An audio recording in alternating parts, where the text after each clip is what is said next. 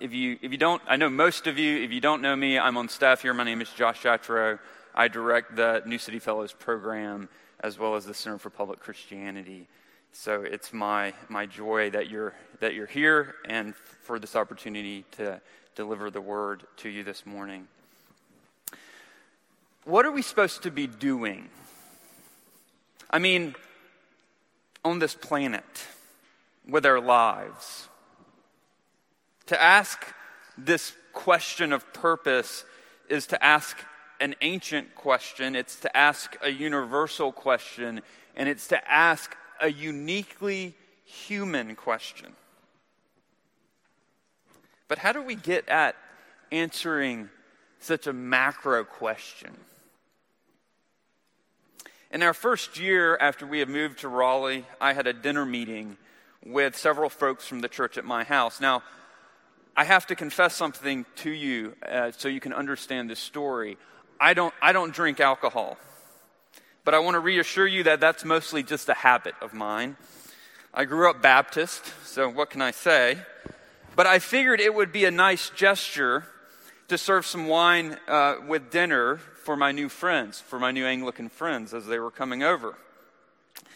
But when everyone arrived, when everyone arrived, I realized I had a problem. I had the glasses out, I had the wine bottles, but I had no bottle opener. So I did what any 30 something year old with an iPhone would do. I Googled shortcuts to open a wine bottle. I figured I could MacGyver it open. But after 15 minutes of failed attempts with a bike pump, yes, you heard me correctly, a bike pump, that's what it said, and then the back of a hammer, I went with what I should have done to begin with. I texted my wife. She, a bit embarrassed by me, which isn't anything new, uh, informed me we actually do have a bottle opener and told me exactly where it was. That evening, I illustrated an important philosophical truth. Yes, ask why first, Google second, but that's not the one I'm talking about. Purpose and design go together. Pumps are designed for the purpose of inflating things. Hammers are designed for the purpose of driving nails. Bottle openers, you guessed it, are designed to open bottles. To know the purpose of something, we need to know what it's designed for. And so, too, in order to answer the question of our purpose and our mission in life, we need to ask the question of design. What were we made for? And this is where Jesus comes in, because in the Great Commission, he's actually getting at this question. This morning, we'll look at number one, the who of the mission. Number two, the design behind the mission. And three, the purpose of the mission. So, first, the who of the mission. Look at verse 16. Now the eleven disciples went to Galilee, to the mountain to which Jesus had directed them. After the crucifixion, the eleven disciples are traveling back to Galilee, the place full of memories of their ministry with Jesus. Their long walks filled with his teaching that gripped their heart, his miracles, his authority over nature, his tears of compassion, his resolve standing up to religious hypocrisy, his care for the outcasts and the sinners. They surely had these memories coming back to them, but but their nostalgia had to also be laced with grief. Matthew wants to remind us that while they come into town with, while they came into town with 12, they're leaving town minus one. They're down to 11. Judas, their friend, their partner in ministry over the last three years, has betrayed Jesus, has betrayed them, and now he has taken his own life. So, even with the reports and appearances of a resurrected Jesus still spinning in their mind, they, they surely can't escape the feeling, the, the sting of betrayal and sadness that they're feeling. They also would have been feeling guilt over their own failures. Surely they would have been. Jesus, after all, had kept telling them that he must die, that the first will be last, that, that the greatest must be a servant to all. But their imaginations had been too absorbed by the socio political narratives of their day. They, like so many Jewish people, were tired of Roman rule. They were the people of God, chosen from the nations, for, out of the nations to be a light to God's glory. And yet, this pagan empire had brutally and unjustly mistreated them. Their kings, their Jewish kings, were just puppets, dancing to whatever song the Romans wanted them to play. As much as Jesus told them that he was not bringing in his kingdom by force, but as a suffering servant, their imaginations were too taken by a Messiah made to fit their own expectations. Their failure in imagination meant they couldn't understand what Jesus had been telling them, and this left them unprepared for Jesus' capture and his crucifixion. They weren't ready.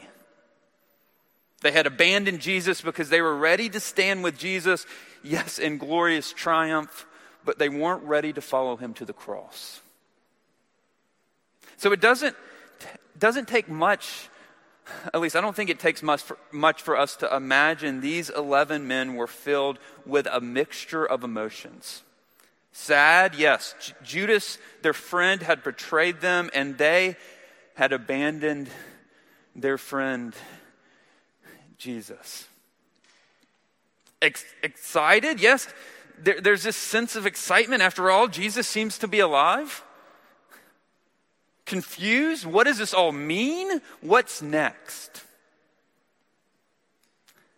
I think many of us today can relate with this mixture of emotions. I know I can.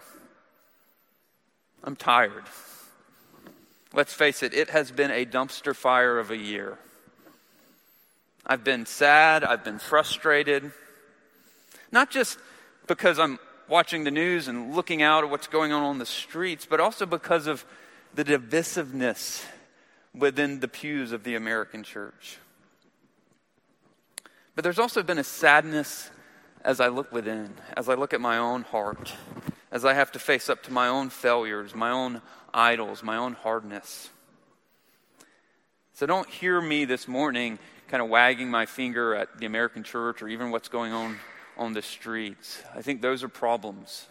Those things should distress us, but know that I'm coming this morning recognizing that we have to look within too. And as we do, there's a sense of darkness that we have to all struggle with together in our own hearts. But on the other hand, I'm excited. I think some of you are feeling this as well. I can see what might be a light at the end of the tunnel of this plague. Of course, like many of you, I'm wondering what's next for us? What's next for us as a church? What's next for us as a nation? Sadness, excitement, uncertainty are emotions we know right now. And in the midst of a roller coaster of emotions, I think it's especially important for us to think clearly about our mission. Look at verse 17. And when they saw him, they worshiped him, but some doubted. These broken, confused, yet hopeful, excited first century Jews do something quite remarkable on two levels here. On one level, it's remarkable that they worship Jesus. The worship of a crucified and resurrected Messiah would be scandalous in the first century. To Jews, it was blasphemy to worship a human. Devout first century Jews, such as these disciples, were strict monotheists. They, they only worshiped one God who is the creator and ruler of all things. If they knew one thing growing up in Awana or Sunday school. It's you only worship one God, not, not a man. And yet, quite remarkably, these disciples worship Jesus. Now, it's important to note that Jesus was not worshiped, as, as some scholars sometimes suggest, as some kind of special angel. Angels do not create or rule creation. Creating and ruling was a function of God in the Hebrew scriptures. And angels are not to be worshiped. Yet Jesus was worshiped by the same guys who had walked around with him for three years. He was worshiped by even his own brother. Can you imagine that? And this worship began almost immediately rather than growing up after a long, gradual process. How did such a dramatic paradigm shift happen so fast? What motivated this almost immediate shift? Well, they had spent the last three years with Jesus, and he had made some crazy claims. We know that. And these claims went well beyond the messianic expectations of the day. You know, in Mark 2, you remember that incident where he claims he could forgive sins? Of course, of course, everyone knew only God could forgive sins. Or in John, or even in some of the other Gospels, he, he uses the statement, I am. It's especially high, highlighted in John's Gospel, recalling how God had revealed himself to Moses as I am. But surely they must have thought, we can't quite take him so literally here. He was always speaking so metaphorically. But now, after the resurrection, it's beginning to dawn on them as these memories kind of rush in and, they're wrestling with what do we do with this? And they see the resurrected Jesus. They do what must have felt like an impossibility not long ago. They worship they worship.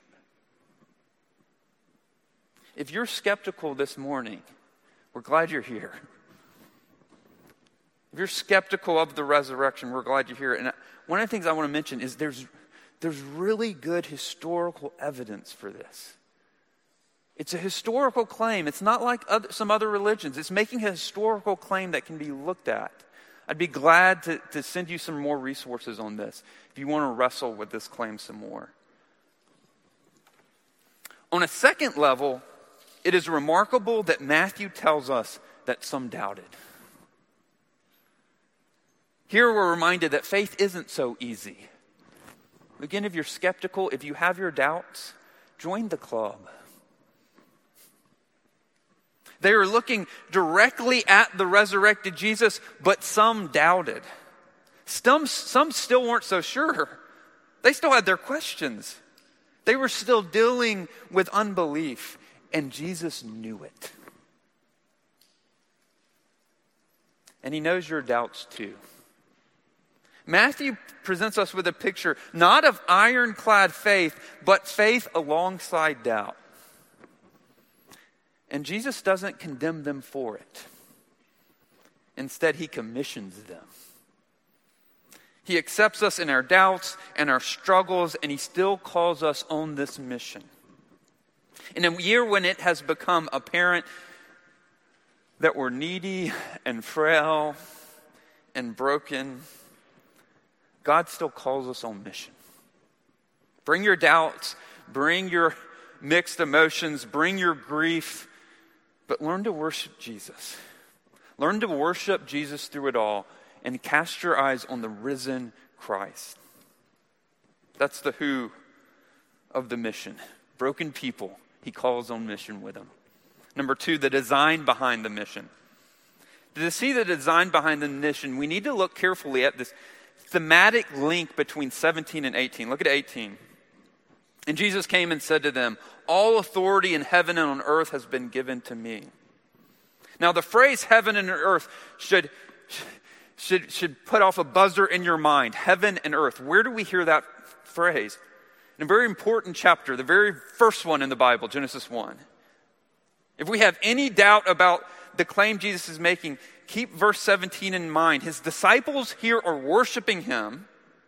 He's not refusing that worship. And now, and, and he's telling them now he has authority over everything in creation.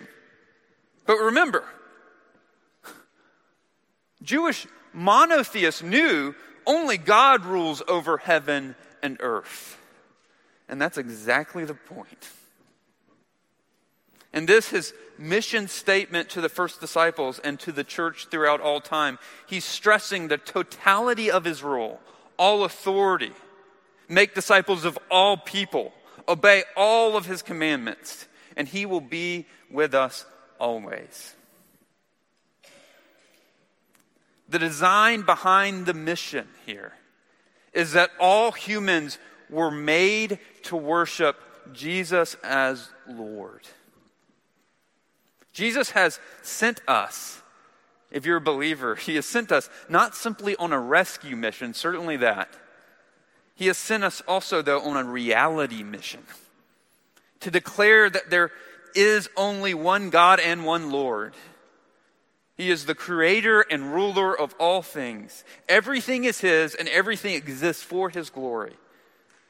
And so, to, paraphr- to paraphrase John Piper, our mission exists because worship doesn't.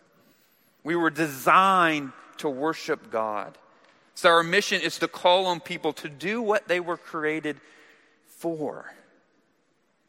This has always been the mission of God's people. We saw, we, we read about this in the two Psalms earlier. Look in your, look in your, uh, in your bulletin to, to, at Psalm, back at Psalm 96. You see it there. The first three verses. Oh, sing to the Lord a new song. Sing to the Lord, all the earth. Sing to the Lord. Bless his name. Tell of his salvation from day to day. Declare his glory among the nations, his marvelous works among all the peoples. And it goes on. This isn't simply a, a New Testament thing. We were always made to de- praise God, to declare His glory to the nations. And Jesus, echoing this call, echoing this mission, calls us on a doxological mission to proclaim what is. All of our lives are to be worship, bearing witness to the, to the reality that is, that is Jesus is Lord over everything. I was talking to a friend uh, on the phone this week from church,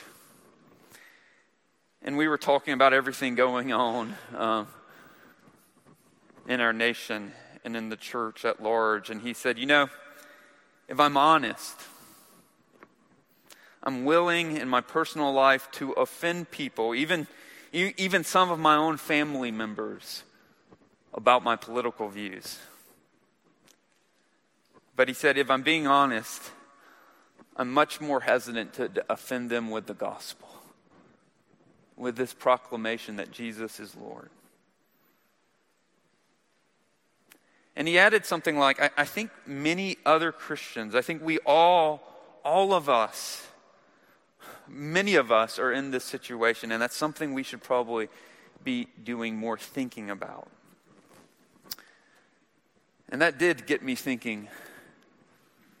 I think the, the thing that we are most willing to offend others over is also probably the thing that has tacitly become our Lord.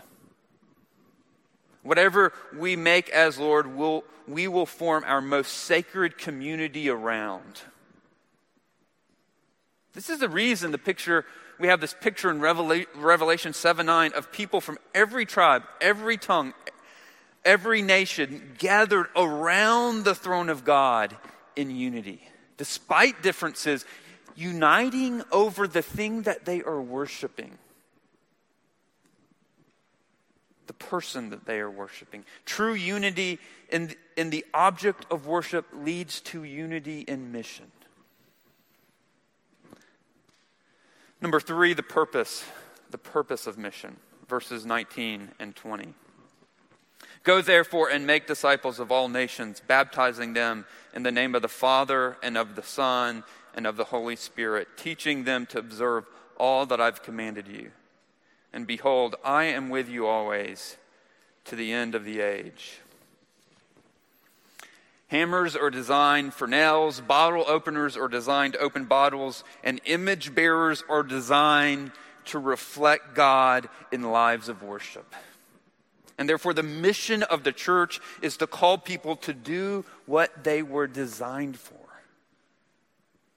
This is what Jesus came to save us for.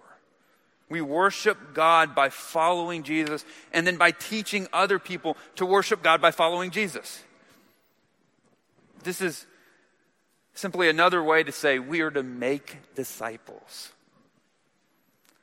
Of course, that raises the question what is a disciple?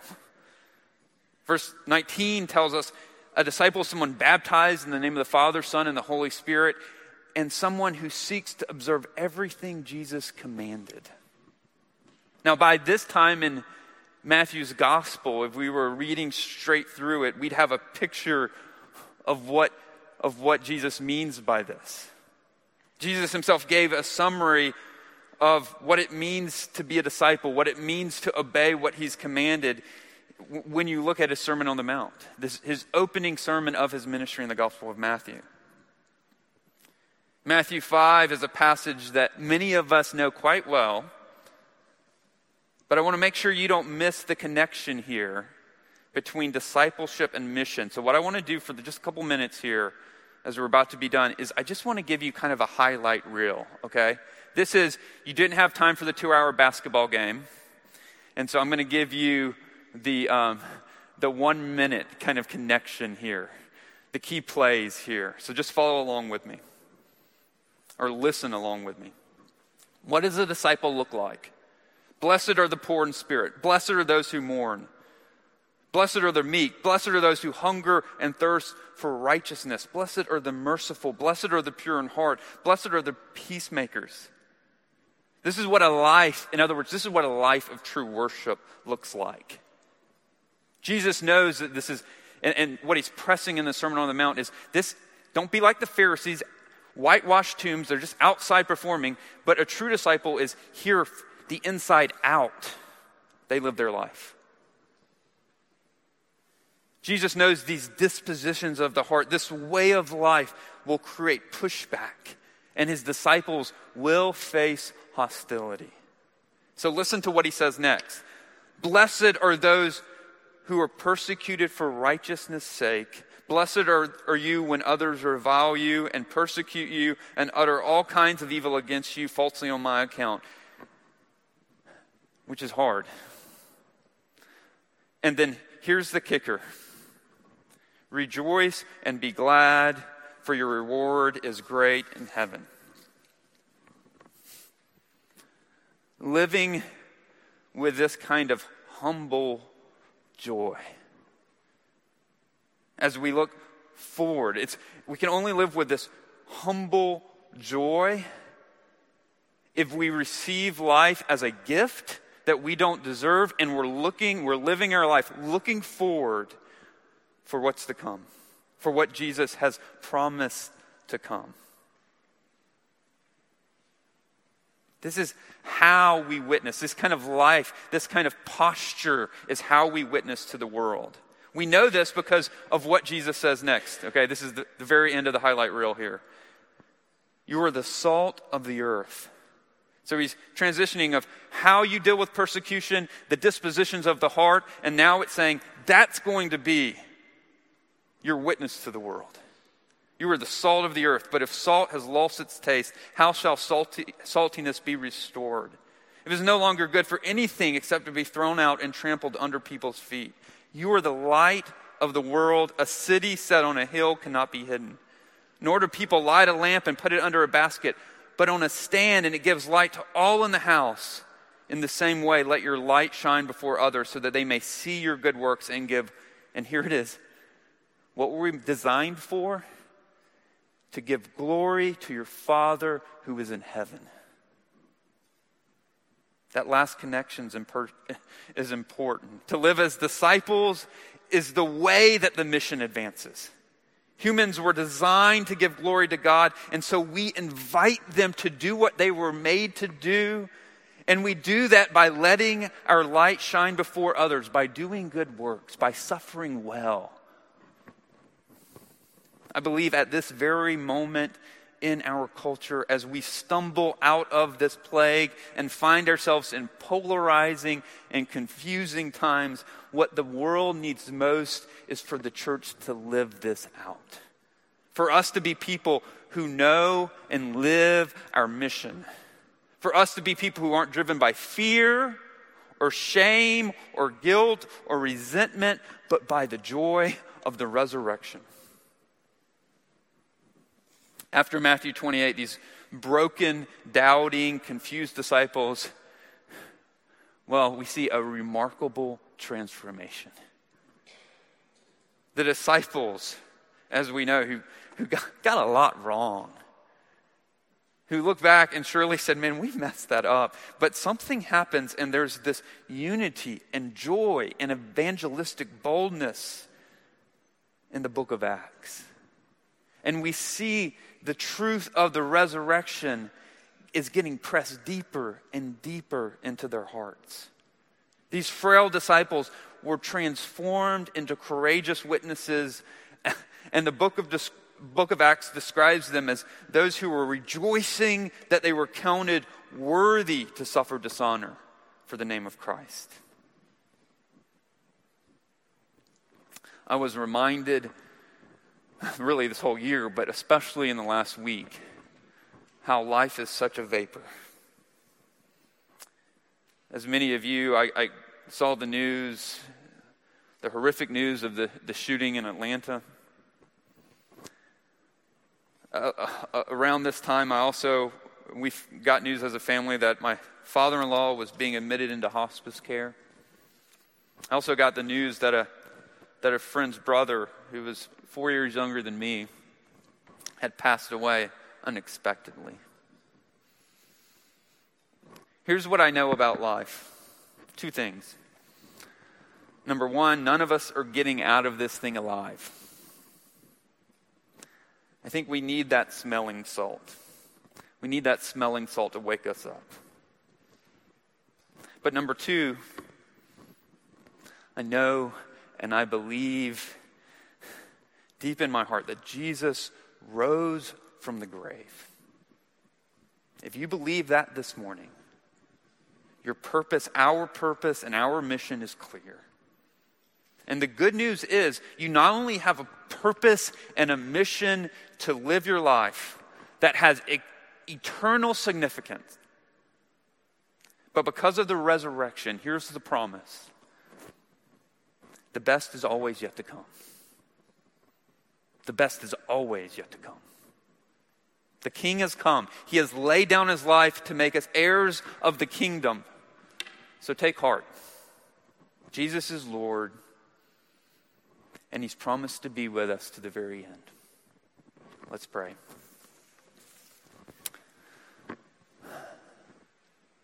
Father, we pray like the early disciples that the truth of your resurrection would get pressed deeper into our hearts. And that would change the way we live. That we would live our life to give you glory, and we would invite others to do what we were all designed to do. And we pray this in Christ's name. Amen.